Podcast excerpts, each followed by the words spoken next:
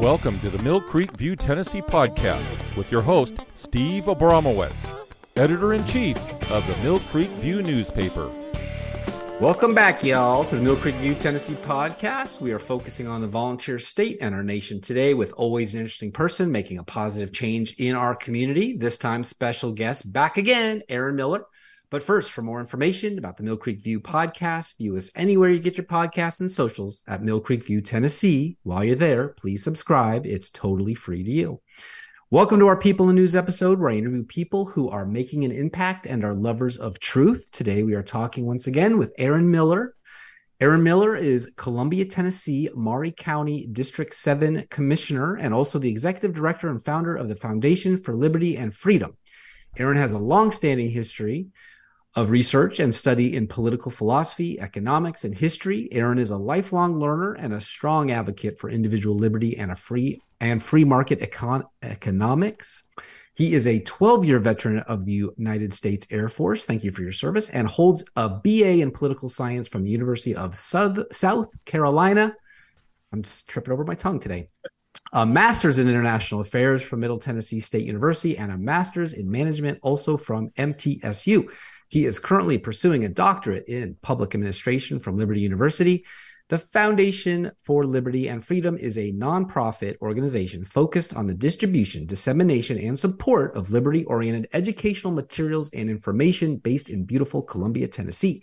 The Foundation for Liberty and Freedom was created in 2022 as a counter to the hold that the political left has in the United States. As we see the militant extremism of critical theory, socialist policy, and child exploitation grow in our social, political, educational, and political institutions, we have a duty to educate our children and ourselves on what is true and moral. The Foundation for Liberty and Freedom seeks to facilitate and enable the fulfillment of the education calling. Oh my gosh, whoever wrote that for you, Aaron, uh, that's a mouthful. it is. It, it's a long bio. I apologize. That's okay. It's great. You earned it. It's uh, it's quite distinguished. Um, how are you today, sir? I'm good. I'm good. Uh, I'm getting along. You know, every day there's always something new going on. There's something more to dig into and talk about. So uh, you know, crazy. for folks like us, it's it's exciting, uh, despite all of the you know the evils going on in the world. But that's the challenge that we're faced with. You're right. For content creation, it's fantastic. For society at large, I don't know. We'll see uh, as it all plays out. Um, but we're all working towards the same goal. Uh, and thank you for your service. Thanks for coming on with me again. Tell us a little bit about uh, what is going on with the Maury County Commission. Yeah, so uh, we're busy. Maury County is one of the fastest growing counties in the state. So that comes with a lot of a lot of its own challenges. How do we deal with all of this growth, all of these new rooftops, as we refer to it, uh, infrastructure costs, schools, all of the things that come along with this growth. And uh, so, interestingly, my my doctoral dissertation is actually being built around creating a policy blueprint for these high growth areas. Um, I said, well, I mean, this is something I'm experiencing. I'm dealing with it firsthand anyway. Uh, why don't I do something about it? So uh, my research is built around what can we, what policies can we affect on the local level to help manage and preserve the the traditional uh, small town feel of these areas because we can't stop the growth, right? I mean that's inevitable. We live in a free country. If people want to move here from California, can't blame them for that, right? right. But we we have to. I think we have a duty and an obligation to guide that growth in a way that's responsible and in a way that preserves the things that we cherish. Um, so definitely a balancing act. Is, yeah, that's that's taken up most of our time on the commission. Um, but uh, it, it's again, it's an exciting time, uh, and, and I'm I'm proud to be a part of it. Yeah, 80,000 new residents in the last 12 months. Uh, history breaking a record for the state of Tennessee. And there's a reason. And it's probably because people like you who are conscientious on these commissions trying to keep growth in check and not just go hog wild like you would see uh, in some of the urban sprawls all around the way on the world. And I'm actually have been to Buenos Aires, and we do not want to look like that, where it's just as far as the eye can ever see on an airplane, uh, house after after after house. Um, you were instrumental in getting Duck River in Maury County uh, designated as a Class Two scenic waterway. What did that mean for Duck River in your county? Yeah, so the Duck River is it's not just an extremely important natural resource, which it is. It's one of the most biodiverse uh, water water sources in in the world. It was wow. on the cover of Nat Nat Geo. I mean, like it's a big deal. But in addition to our, our moral and, and spiritual obligation to preserving and being good stewards of creation, it's also a resource for the community. Uh, you know, I mean, that's where most of Maury County gets its water from. Uh, that's where a lot of local businesses get their water from. Uh, I believe it's all, the Ultium uh, uh, battery facility that's, that's, going up is going to be taking a lot of water from that. Uh, so that's that's a challenge as well. So the the um, the Class Two Water Protection Act is is in the name. Uh, it adds not only state level but also reaches out to some federal resources to classify and protect that water source uh, from things like uh, the uh, kind of the hot topic that came around at the same time was somebody wanted to put another landfill in that was in pretty close proximity to the river. So uh, putting putting protections in place like the class two uh, basically puts the kibosh on that before that can get down the uh, um, uh, the legislative or, or the the procedural road. Uh, so we're very happy about that. That is a key part of what I what I mentioned earlier, sort of preserving the things that we cherish in this area. Uh, and so I'm very proud to have been a part of that. Um, I think that's so great because that is the silver bullet for conservative messaging, in my opinion. Somehow conservatives need to have, they have to reach the environmentally conscious Gen Z. There's a huge disconnect there, and you are the guy that is doing it, and that's fantastic. So kudos to you. Um, and at the time, they implied that they would seek legal recourse. Uh, did did the landfill folks sue, or how did that resolve? So I honestly haven't heard anything from it since then. I as far as I know, that's still their intent, but they're going to have to take it up with the state at this point. Um, so I don't, I can't speak to whether or not we're going to be on, uh, you know, any any future suits or anything like that. Uh, but it's at the state level at this point. They're welcome to take it up with the state, and uh, and we'll see what happens. Yeah, and I've heard that the Tennessee, actually on this show, Nash, uh, uh, um, uh, I forgot his name, the conscientious kid who was trying to work on the Tennessee River with all the microplastics. So it's a it's a real thing. Tennessee has great rivers; they just need to stay clean. Um, tell us about your work as the executive director of the Foundation for Liberty and Freedom. Yeah, uh, so it's the the foundation. We just refer to it as you know the foundation, which sounds a lot lot cooler. You know, uh, kind of feel like I'm a I'm you know Bond villain, and to some people maybe I am. Um, but uh, so the foundation is focused on getting educational materials into the hands of everybody across the the uh, the spectrum. So we want to get age appropriate materials into the hands of younger people, um, young adults, and adults. Uh, so for the youngsters, that looks like the Tuttle Twins books or the Tuttle Toddlers books. Uh, my son loves those books, you know, especially when it gets to the uh, let's see, I think we've got the the ABCs of economics. Mm-hmm. And uh, on one page it shows, okay, you know, here's the city and manufacturing, and here's the farm, and and he's he's big into farm animals. That's his thing right now. He loves farms and the tractors and and all the animals. So uh, he really digs that. Uh, so getting those into the hands of, of them, and and we're reaching them at their level. Um, I mean, Q is for quantitative easing, which I didn't even hear about until I was you know late in high school. Uh, so maybe that that goes over his head but he understands sort of these basics of well supply and demand and diminishing returns and things like this. Wow. And then for as you move up, now we're getting into the Tuttle Twins. They've got a TV show out now, which is amazing. By the way, you know, uh, we'll we'll watch it with our our friends. They've got a couple of youngsters, and we'll sit down and watch an episode. And I'm like, this is entertaining for us. This is great. Uh, and then for adults, it's uh, it's lectures. It's getting in front of people and giving them information. A lot of the time, it's like in you know drinking from a fire hose. But uh, again, it's reaching them at their level, and then having a, a very broad and and robust uh, question and answer session as well. Hey, we just went through 45 minutes or an hour of a lot of information. How can I continue to distill that in a way that's easy for you to understand?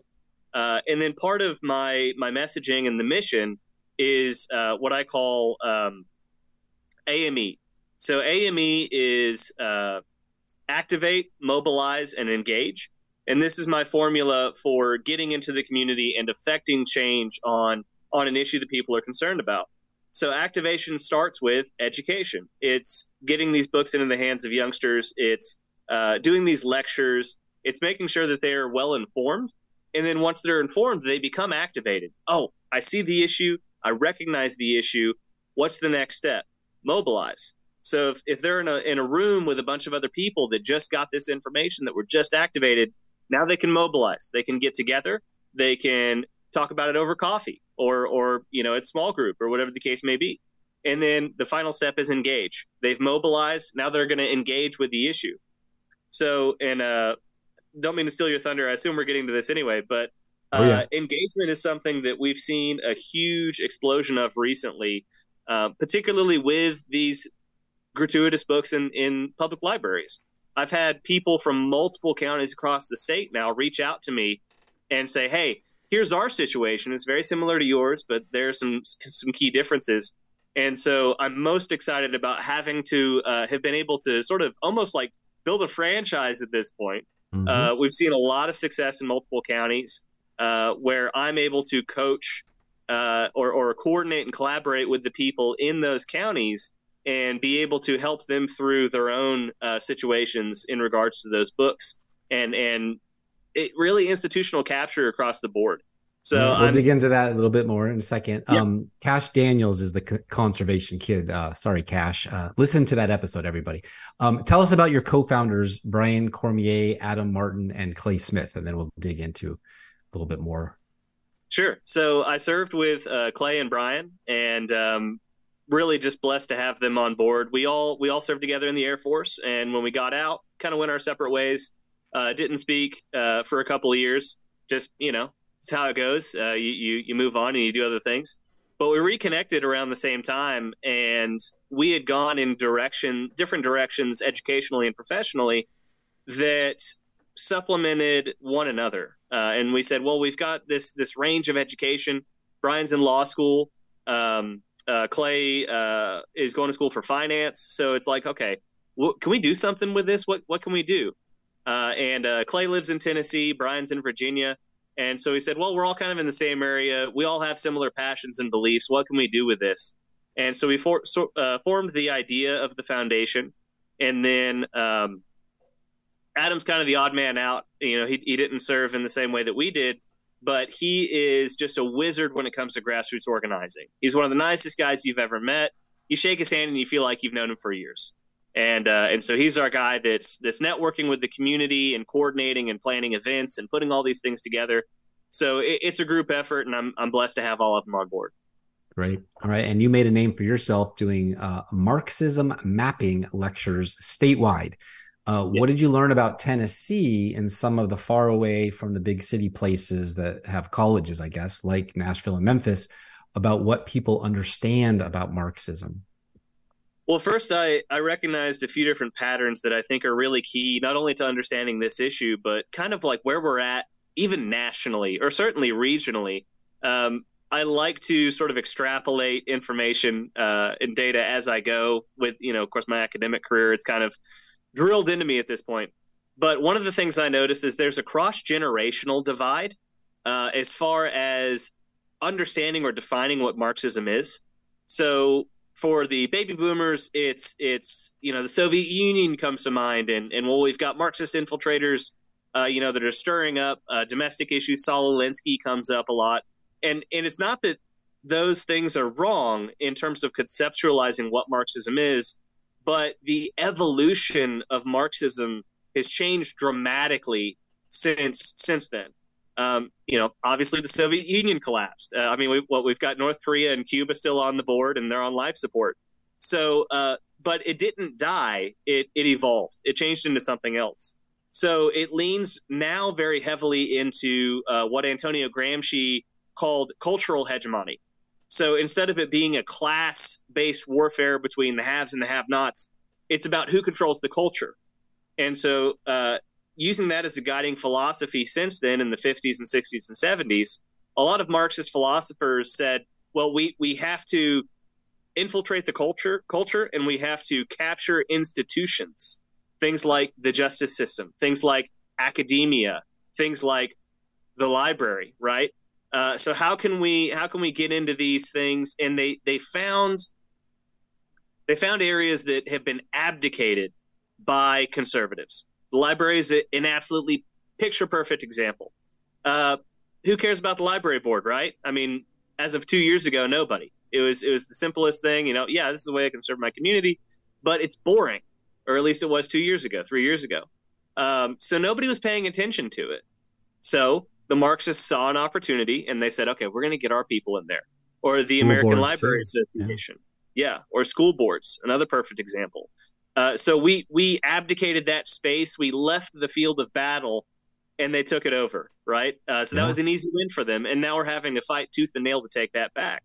Uh, another divide that I've noticed, generally speaking, are transplants versus uh, natives, if you will. So you've got folks that have been in Maury County for generations, and and their their ancestors built this county into what it is. In all respect to them for that, I'm, I don't mean to be disparaging of them uh, when I say this, but compared to the people that are coming in from California or New York State or Washington or Oregon, they have a totally different firsthand perspective on what institutional capture looks like, on what uh, Marxism looks like in the modern day. And so I've noticed the folks that are moving in that are transplants, and again, this is the tendency, it's not absolute, but the tendency is that they're already activated, they're fired up, they're going, I left this other state because I know what this looks like. I know it's not here yet, mm-hmm. but I mm-hmm. see it creeping in, and I already want to be a part of countering it. And the the natives 40 years ago, that would have been the Cuban exiles from Cuba in Florida turning that yeah. state red. And now we're looking at f- former state uh, residents like myself doing the exact same thing. And hopefully, the goal is leave their voting record behind that made the state like that and come to a place where it's more accepted. Um, and you, you know, you mentioned a few things that are institutionalized, but also things like capitals and city halls. Uh, Brother Jones in Nashville, Justin Pearson in Memphis, Gloria Johnson in Knoxville now wants to be senator, going after B- Marsha Blackburn. Are those three the ones that made a mess of the last legislative session? Are would they be considered Marxist by your definition? certainly, uh, Jones and the other gentleman absolutely fit the bill. Yeah, exactly. There, there are videos of them in in college. You know, spouting the the exact same vitriol and and philosophical arguments that we see from traditional Marxism. The the Marxist dialectic, the haves and the have-nots, the the slave and master or oppressor and oppressed dynamic. That's that's baked into everything.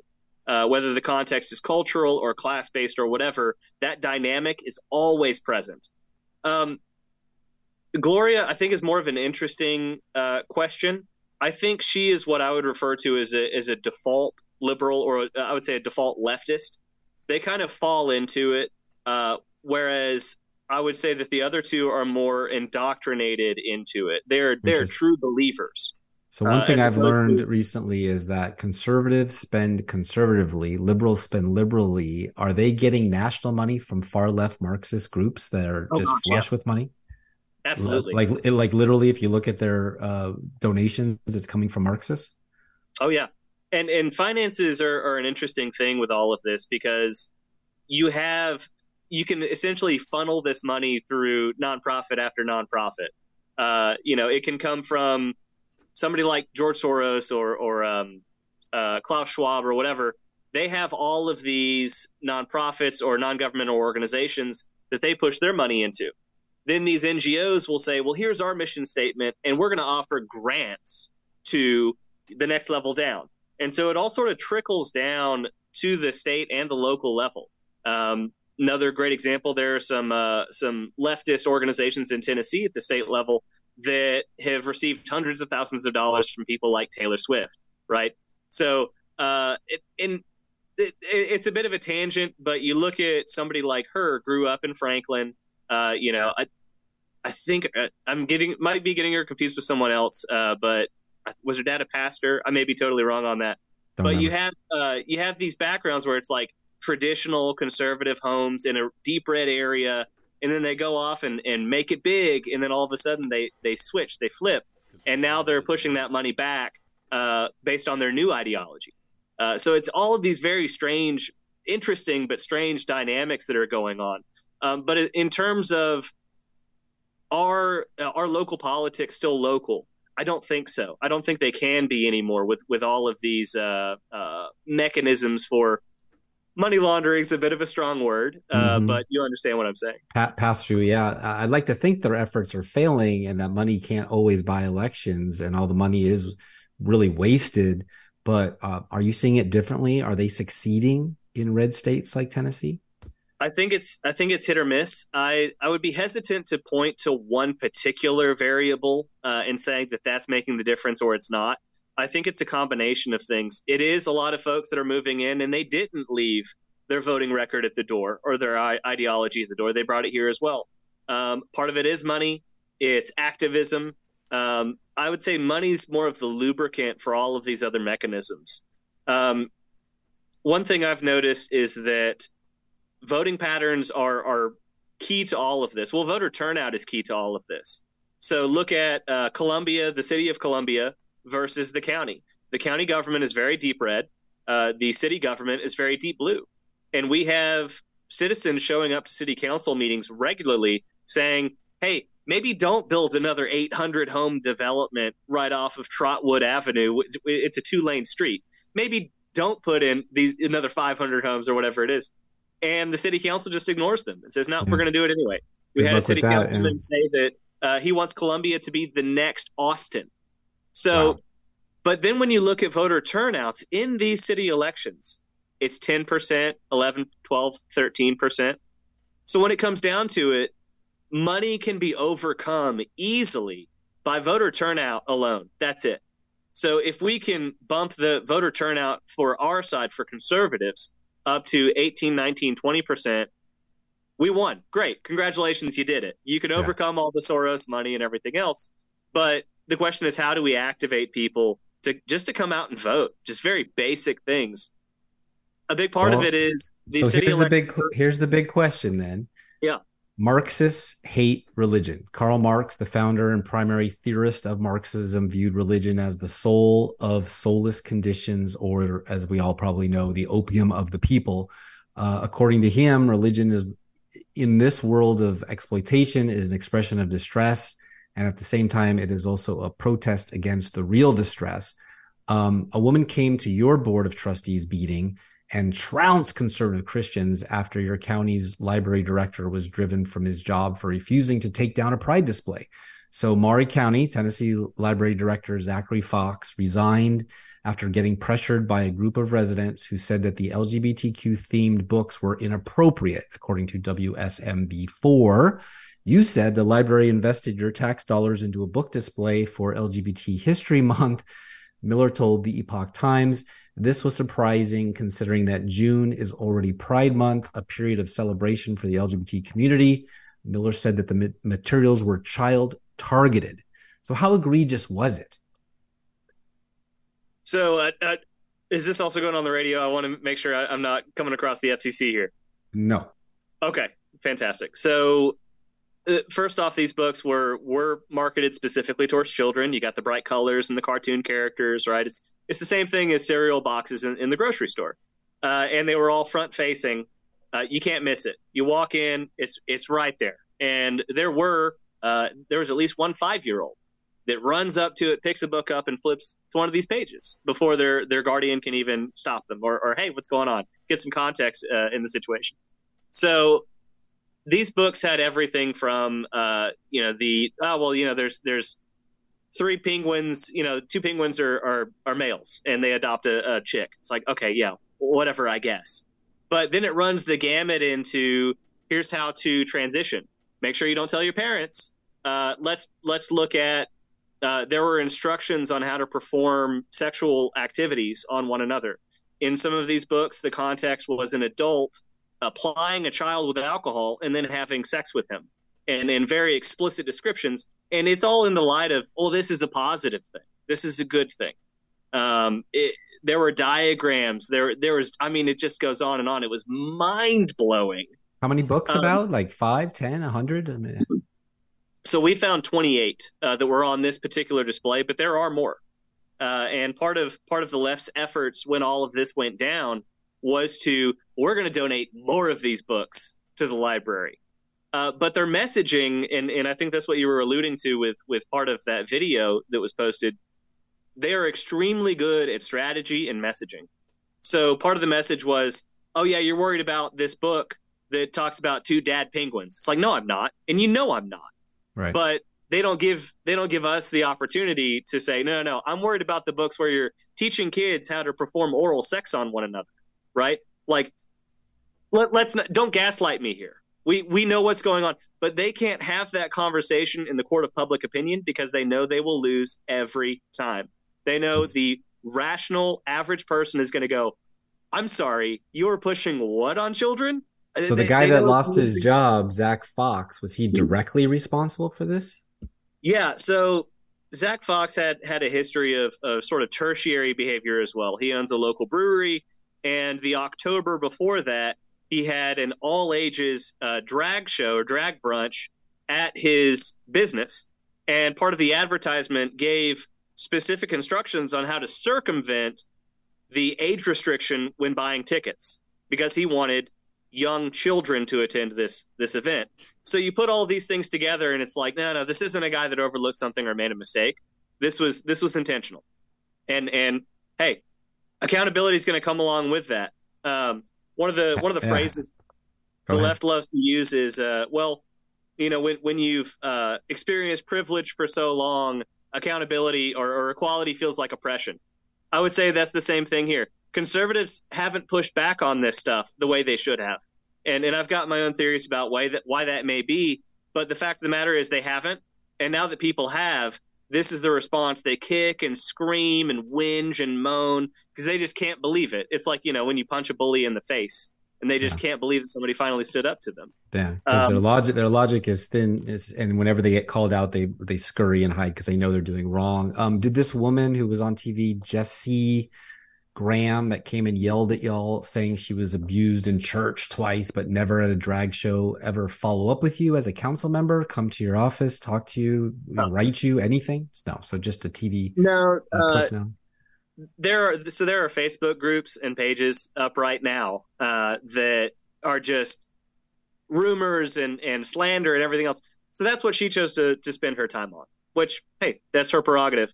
Uh, apparently, I'm under FBI investigation for being a January 6th, uh, which is hilarious because I don't know. I mean, I was in my garage. I remember watching it on on uh, on the news. Yeah, I, I wasn't there. Wow. Well, um, the, news, the yeah. news was on, so maybe you were peripherally involved. Um, so yeah, the board, I mean, the board approved Fox's resignation. They must have approved his hiring in the first place. Why did he resign if it was okay to do this?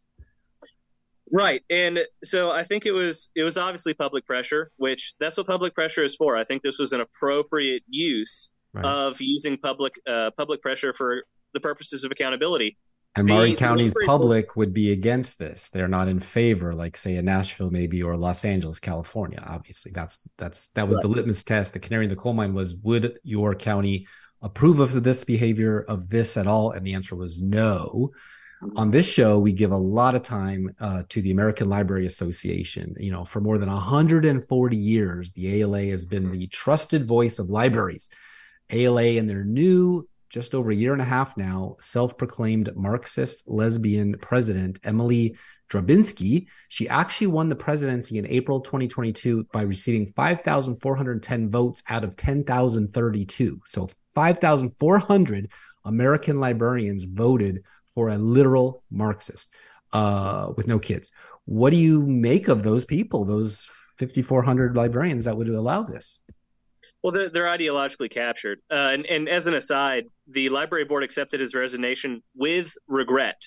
That's that's a that's a key point here. They didn't have to do that. It's a formality. They went out of their way to say, "We regret that you're resigning." Wow. And that was uh, I mean we're we're slowly replacing them right now one by one as as their tenure comes up they will all be replaced and I have no no issue saying that publicly. Um, yeah, it's it's institutional capture, and again, you have to recognize the the genius in the strategy of this. Do they the all go to like how to be a Marxist librarian council school somewhere in the hills of Switzerland or something? I mean, where do they get all this? Oh no, it's it's in all of our universities. Uh, all universities the, the the general wisdom is that in the in the 60s and 70s, you know, 1968 is generally pointed to as the philosophical turning point where we went from the spirit of 1776 to the the spirit of 1968, the Civil Rights uh, Act, and, and they and they all start seeping into these universities as professors. So now they're old hippies that have spent their entire lives creating this pipeline. Hey, we're going to pressure the youth to go to school. And and I think a lot of the baby boomers, conservative baby boomers, fell into this as well, into this trap. No, no, if you if you want to be successful, you have to go to university. And all of the leftists were like, yes, yes, send your kids to us. We're going to spend four years indoctrinating them with Bill Ayers and Angela Davis and all the crazy people that went pro because they couldn't live on the streets anymore as hippies. Yeah, I get it. Right. Right. So in 2022, and, Drabinski, she must be one of these, claimed that those who try to get particular books removed from library shelves are, quote, angry white mob parents that, quote, don't want black people, Jewish people, gay people to exist at all. Okay, weird. Is, is Tennessee even in the ALA? Tennessee is in the ALA. I believe Missouri and Montana have left. There are probably a few other states, but those are the first two that come to mind. Tennessee is not yet. Uh, I am in contact with state legislators to see if we can get some uh, a resolution to to un- decouple ourselves from the ALA. It has no interest in in our values. It has no interest in bettering Tennessee. Um, so we should have no interest in it. In it, these people actively hate us and everything we stand for. Why I found it interesting that she used those because BLM and Hamas actually want Jewish people and gays not to exist at all. Uh, you know, what is she even talking about? They are literally Marxist, and she's saying they're against her, but they're not. Uh, okay. Anyway, Speaker Sexton talks about giving Department of Education money back to DC and going it alone. Can we kick the ALA out being um, Marxist pro age inappropriate books? It was Montana and Texas actually that have already done that. Yeah, uh, I, I, think the the proof is uh, proof of concept is already there. If states have already done it, I think we can do it too.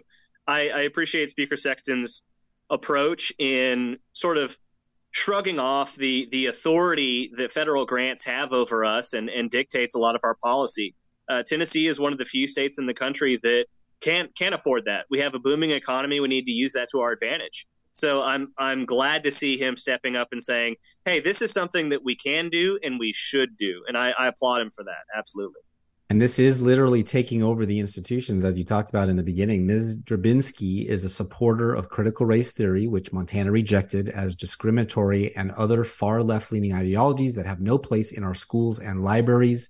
Elsie Arntzen, Commission Superintendent of Public Instruction in Montana, said in a statement also by electing a declared Marxist as their president, the ALA has not only turned its back on families, parental rights, and American values, it has turned its back on America itself. Exactly as you said. ALA spent, get this, $533,000 in 2021 and $573,000 in 2022 on lobbying. That's our money into pockets of Act Blue and DNC Services Corp. Uh, of them previously held government jobs, these librarians, 66.67. Two thirds of them used to have uh, public service jobs in the government and just did a revolving door right into the library. Um, one more thing December 23rd, 2022, not even a year ago, ALA.org, the Library Services and Technology Act, LSTA, administered by Institute of Museum and Library Services, saw an increase of $13.5 million, raising the program to $211 million as the leading source of federal funding for America's libraries more than 120,000 public, academic, government, and special libraries. 120,000 get all that money. Um, what do you make about the federal funds being used to promote exactly what you are against these pride displays or whatever you want to call them in the public libraries, not even private libraries? Well, I, I think the structure has been built, perhaps not intentionally, but everything has fallen into place where they're they're taking our money from us. I mean, like let, us call it what it is. If I don't pay my taxes, police are going to show up at my door and they're going to throw me in, in a cage. Like that's what it is. So they're taking our money from us, looping it around, and then deciding where it goes. And it specifically goes against things that that are counter to our values. Um, this is this is an undermining of the federalist system as well. Uh, so if you look at 1980, it was uh, South Dakota v. Uh, Dole and this Supreme Court decision was basically deciding on whether or not grant federal grant money to the states could have strings attached to them. And the Supreme Court found that they did. I think it was one of the worst Supreme Court decisions in, in American history. Uh, hmm. and that was the death knell for the federalist system. So there's no no more of this idea of well, state and federal government are on more or less equal playing fields. Now that that was the end of it. So now the federal government does have carte blanche to take our money and then spend it on what they believe is important, not what people of the individual states believe are important. Which is exactly um, why Sexton wants to give the Department of Education their money back because of the strings attached on how we teach our kids. And now uh, AG Skrmetti is talking about giving back money um, uh, for um, uh, Planned Parenthood receiving federal funds in Tennessee, even after we passed the ban against that. So there you go. There's that Marxist big government strings attached to our own tax dollars filtered back into our state, uh, causing all this trouble. Now, Nashville, they have a public library. Uh, they're protesting banned books by way of a bright yellow library card with a special message I read banned books. Ooh, very hip and cool, very, very uh, taboo.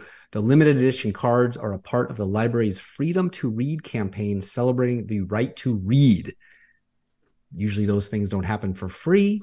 Uh, do you know about this? What do you make about this? I bet you it's not happening in your county. So th- this is actually a nationwide uh, movement, if you will, the the uh, freedom to read. And so, I mean, I, am scrolling through Facebook and I'm seeing all of these paid ads from libraries, you know, and it's usually a, a, a liberal woman holding a book, you know, presumably a librarian, and saying, "This is the banned book that I'm reading," and it's you know, To Kill a Mockingbird or, or, or you know, whatever we, we know those aren't the books that that gaslighting again. Yeah. You know those aren't the books we're concerned about. Yeah. So this is all completely disingenuous. Huck Finn is not gender queer. No, there are differences. Right. right. like we, we all know this is happening, but but they're laughing at us. They're mocking us. Um, this is this is a classic, um, right out of the leftist playbook. It's an appeal to emotion. Uh, so as you say, oh yeah, it's, it's hip and cool to read banned books. Okay, what what banned books? Right. Or or uh, you know the the the crazy lady that that yelled at, at me in the video. You know, it's always this make it as emotional as possible. Oh, you, they just want to exist. They have a right to exist. No one's saying that they can't exist. We're not. Right. We're not genocidal. What's wrong with you? Right. Yeah. Her so, point was the church was worse by two than a drag show. Yeah. Um. But there is right. pushback in our state, and you know the Sumner County Library Board voted to fire its Hendersonville Library director after accusations of treatment toward Christian actor Kirk Cameron who's been on the show, and others associated with an event in February at the library. He was here in advance of that show. I'd like to think some listeners showed up in support. Um, Alan Morales was fired by the board in a four to three vote. Could have gone the other way, according to Sumner County. Do you think the libraries he he must have known this could happen are, are taking their orders from above, or are they true believers that kids should have? They truly believe that kids should have access to these dirty books. I think it's a mix of both. Um, we know that there's usually a tagline when you look at uh, materials that from a library, promotional materials or whatever, uh, and it'll say something about the ALA. Well, we, you know, write our bylaws or we decide what books are going to be uh, in the library based on recommendations from the ALA. So we know that all of this trickles down from the national level. Um, we, I believe, many of them are also true believers. There's at least one employee at our local library that we know for a fact is leaking um, personal information from uh, of a lot of the people that are pushing back to these leftist groups. They're being doxxed. Um, wow. We can't prove it yet, but we we know it's happening, and we are 99% sure we know who it is. So there are absolutely true believers out there. Uh, the the danger is that it is both that they are getting all of this money and all of these resources from the national level. And then the foot soldiers, the true believers at, at the other end of that, are the ones carrying it out. If it was just one or just the other, we would frankly be in a, in a better place, in a, a place where we could fight this more easily. But the two of them together, it's it's like pulling teeth. It's so clear to me. Um, okay, we got about five minutes left. Moms for Liberty have been uh, painted as a right wing, zealous organization uh, labeled Nazi book burners and banners. Right next to Nashville, there, Wilson County chairman of Moms for Liberty, Amanda Price, has a kid in public school. She was the only challenger to these books at their their libraries because it's public record and parents don't want blowback on their kids. Of course, she said Southern Poverty Law Center changed her intent to look extreme over challenging sexually explicit materials, like you're talking about. She said, uh, the, she wants the rights of parents to be honored. Um, upcoming reconsideration of policy 4.403 which could result in local residents not being able to challenge books. Now it's only two at a time. This is how it works now. You can challenge two books at a time and have to be added to a mature reading list by a committee that reads each one and then they discuss it like a book group before recommendation to the board. Uh, how embarrassing is this board bias? Mm-hmm. Well, I, I, think it's it's self evident. Um, I think the the best way to approach that and counter it is to just say just say no, right? And thanks, Nancy Reagan.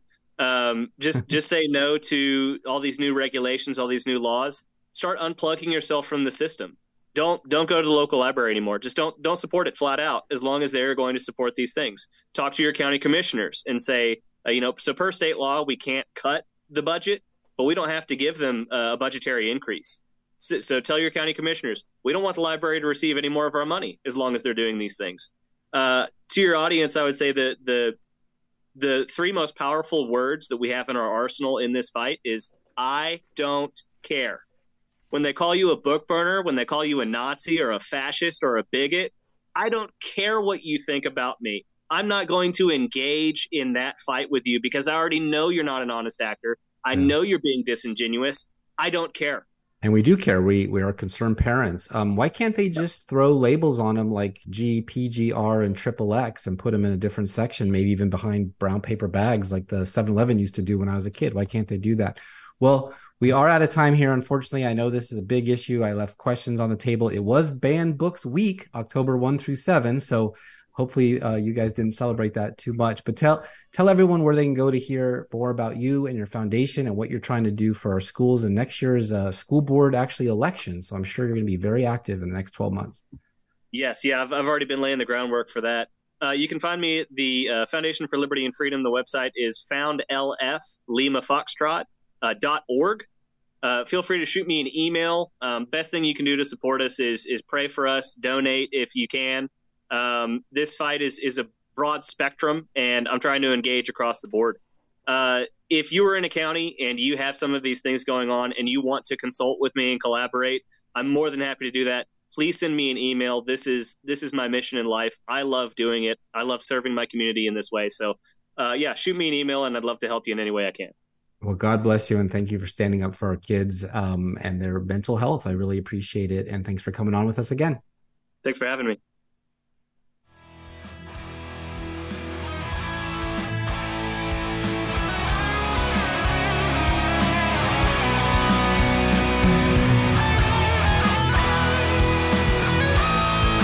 With Columbia, Tennessee based EnergizedHealth.com, you lose fat fast, simply and naturally without restrictive exercise or cardboard, dry, tasteless food. Revolutionize your health with this proprietary 88 day science from John and Chelsea Jubilee. People report getting off medications and reversing ailments. Energy, mental clarity, and alertness go through the roof. Look and feel many years younger and oftentimes unrecognizable. I know. I'm an alumnus and lost 70 pounds of fat with John and Chelsea and wouldn't have energy to do three shows a week without it. Hit the link in show notes for your free consultation and discount, money back guarantee so you have nothing to lose but unhealthy fat. EnergizedHealth.com. Hi, I'm Tennessee Attorney General Jonathan Skrmetti, and you're listening to the Mill Creek View podcast. Welcome to the Steve and Steve segment of our show where we cover what we just learned. I do miss the music. Producer Steve, what did you think of our guest, Aaron Miller of Columbia and Foundation for Liberty and Freedom? Oh, we need we need to uh, multiply him by 50 states, and we need to have one and one of him in every state. And uh, but he's right. Actually, we need 4,000 of him because it's a county, public county problem. So 4, that's 000. part of the 4,000 county strategy that I've been talking about for a long time. Um, you know, newsbusters.org is an amazing website. Uh, they put together a compilation of the most disgusting claims made by journalists in defense of the terrorist organization Hamas. Could you play that clip for us? Is this just so I know? Is this the uh, text to speech, worst of media's decades long anti Semitic Hamas? Sounds right. Sounds right. Mere hours after Hamas militants began their wholesale slaughter of innocent Israelis on Saturday, the media were already gearing up to excuse the mass murder. And while we certainly have seen some appalling takes from these liberal news networks in the past few days, It's worth recalling that the media have a long and disturbing record of dismissing Palestinian violence against the Jewish people. The left-wing media view the Israeli-Palestinian conflict through a pseudo-Marxist framing, in which Israel is cast as the cruel and racist oppressor, while the Palestinians are the oppressed minority subjugated by a hostile regime. That's actually As a not it. result, journalists And let's go down. That, that and sounds like an AI version of what it is, but that's not it. uh, this is another one.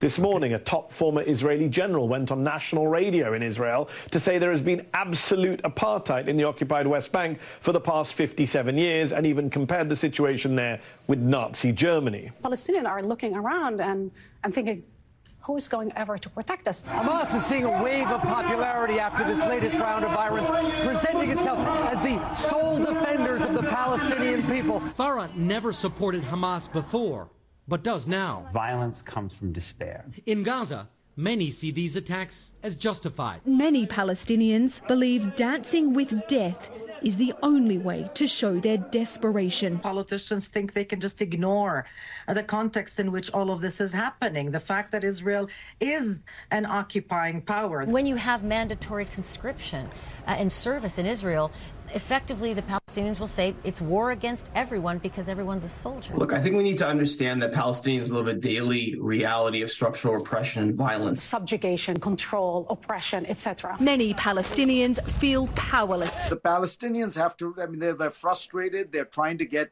uh, get some kind of attention. Let's talk about the. Just for context, that's years and years worth of uh, news. It's not recent. So just so people know that that in context.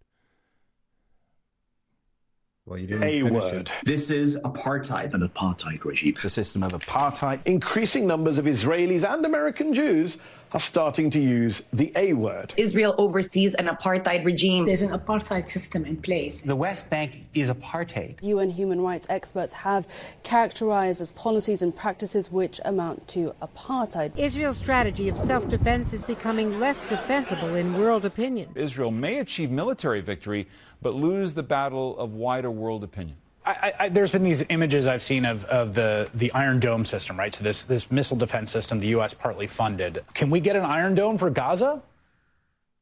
An Iron Dome for Gaza. Okay, what an idiot. Iron Dome is a defensive system. What would Gaza defend from? Retaliatory strikes. And they said occupying power and apartheid.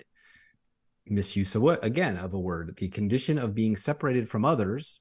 Yeah, like most states with borders. Segregation. 9,795,000 people live in Israel. Well, minus 1,400 tragic souls that died.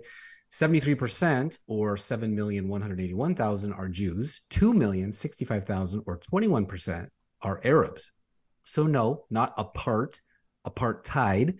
South Africa government forcibly removed black South Africans from rural areas designated as white to be homelands and sold their land at low prices to white farmers. From 1961 to 1994, more than 3.5 million people were forcibly removed from their homes and deposited in the Bantustans where they were plunged into poverty and hopelessness. So again, no, not apartheid. All if the reporting weren't bad enough, as if the reporting weren't bad enough, some of these outlets have been caught employing outright anti Semites. Back in 2021, CNN quietly fired a freelance contributor named Adel Raja after he tweeted, quote, the world today needs a new Hitler. Nice. In response to the conflict in Gaza, in, 19, in 2019, CNN photo editor Mohammed Al Shami was caught celebrating Hamas's murder of, quote, four Jewish pigs on Twitter. ABC, CBS, and NBC are shielding pro Hamas Democrats from the public by Bill D'Agostino and Gisto. Since the October 7th Hamas massacre of Israeli civilians, House Democratic members of the squad have drawn harsh criticism from even members of their own party for their rabidly anti-Israel posturing. But rather than shining a, a, a spotlight on the controversy, the broadcast networks ABC, CBS, and NBC instead dutifully sheltered them from public scrutiny. In fact, since the attacks, they have not received even a second of airtime on the evening newscasts. MRC anal- analysts combed through all of ABC, CBS, and NBC's evening newscast from October 7th through October 22 for any mention of the House Democrats, colloquially known as the Squad, despite dedicating a whopping 525 minutes, nearly nine hours of airtime to the ongoing tumult in Gaza, none of these three networks gave even a second to any member of the progressive cadre. That's not for lack of action on the part of the Congresswoman and one man. For the purpose of this study, the squad refers to an informal group of seven House Democrats, in addition to the four original members Ocasio Cortez, Omar, Presley, and Rashida Tlaib. Other common recipients of the label include Bowman, Bush, Summer Lee. Uh, some lists also include uh, uh, Gregorio Casar from Texas, but he did not engage in any of the behavior. Um, yes, so evening newscast coverage, zero seconds of any of this. And stay tuned for my quotes of this week, and I will tell you them to you right now. In my view, investing in public libraries is an investment in the nation's future. Bill Gates, ugh, how'd that work out? Banned books are free online nationally at his Seattle Public Library. I think the health of our civil civilization, the depth of our awareness about the underpinnings of our culture, and our concern for the future can all be tested by how well we support our libraries. Carl Sagan, if he'd only lived to see them today, he might not say that. Libraries should be open to all, except the censor. John F. Kennedy. See, nothing new under the sun. There is some. There is no such there is not such a cradle of democracy upon the earth as the free public libraries. This republic of letters, where neither rank, office, nor wealth receives the slightest consideration. Andrew Carnegie. In 1911, Andrew Carnegie founded the Carnegie Corporation to manage his philanthropic efforts that eventually led to the corporation providing the funds to develop Sesame Street and the Children's Television Workshop. Sesame Street literally would not be here were it not for the Carnegie Corporation. That's it for this episode. Thank you, Aaron Miller, for reminding us there is literature and there is age appropriate material. There is a difference. Until next time, this is your host, Steve Abramowitz, editor in chief of mcview.us. Peace in our time and glory to God.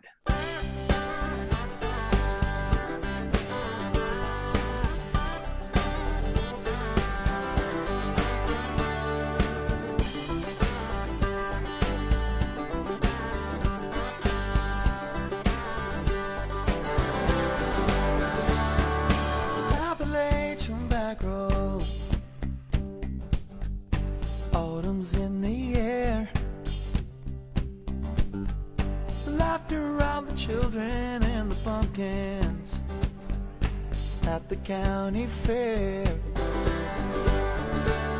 They were looking for America behind every turn, flying the very colors that so